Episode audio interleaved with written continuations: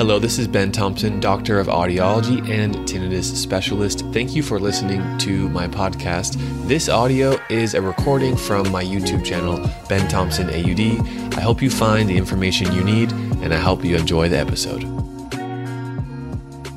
Is ringing in the ears normal?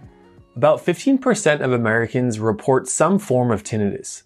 Tinnitus can sound like ringing, buzzing, roaring, hissing, white noise, static, or a few other types of sounds. Watch this video until the end to find out when you should seek medical attention for your tinnitus and if your doctors can stop it. This is Pure Tinnitus. Hey, my name is Dr. Ben Thompson, tinnitus specialist and audiologist in California.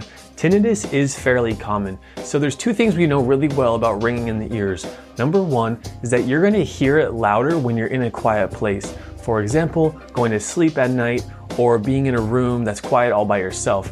The second thing we know really well is that the tinnitus is directly linked to your stress levels. If you're feeling very relaxed, your tinnitus probably isn't going to be that big of a deal.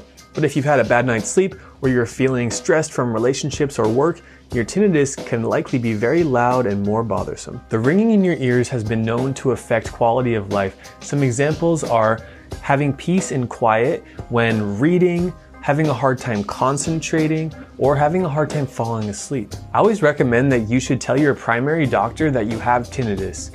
About 80% of people with tinnitus have some degree of hearing loss that shows up on a hearing test, so you never know what you're missing until you get it checked out. It is possible that the noise in your ear can be related to a treatable medical condition. If you hear ringing only in one ear, or you hear a low pitch, low frequency roaring noise, or if you feel like you have fluid or water in your ears, or you're hearing some kind of pulsing heartbeat sensation, any of those symptoms could be related to a treatable medical condition.